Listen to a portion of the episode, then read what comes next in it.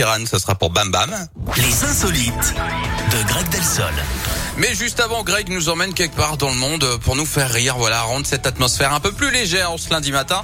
Euh, on va où On parle de quoi dans ces insolites, Greg? On va en Angleterre, Yannick. Là-bas, comme chez nous, hein, c'est un peu la course contre la montre pour se fabriquer tant bien que mal un summer body avant d'aller à la plage. Certains font des régimes, d'autres du sport ou même les deux.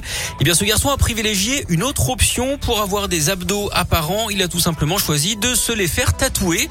Et oui, c'est original Oh, et efficace et ça évite hein, de prendre un abonnement à la salle.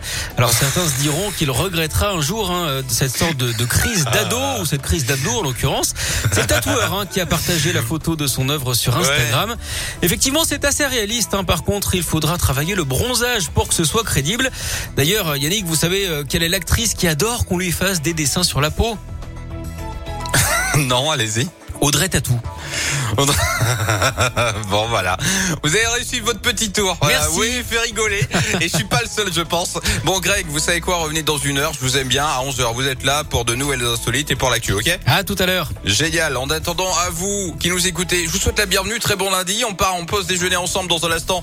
Enfin, dans un instant, non, peut-être pas dans un instant, mais en tout cas, moi, je vous y accompagne avec vos tubes préférés, du David Guetta, Dangerous ou encore Camilla Cabello de retour. En fit Sheeran, voilà, bam bam. Écoutez, c'est maintenant.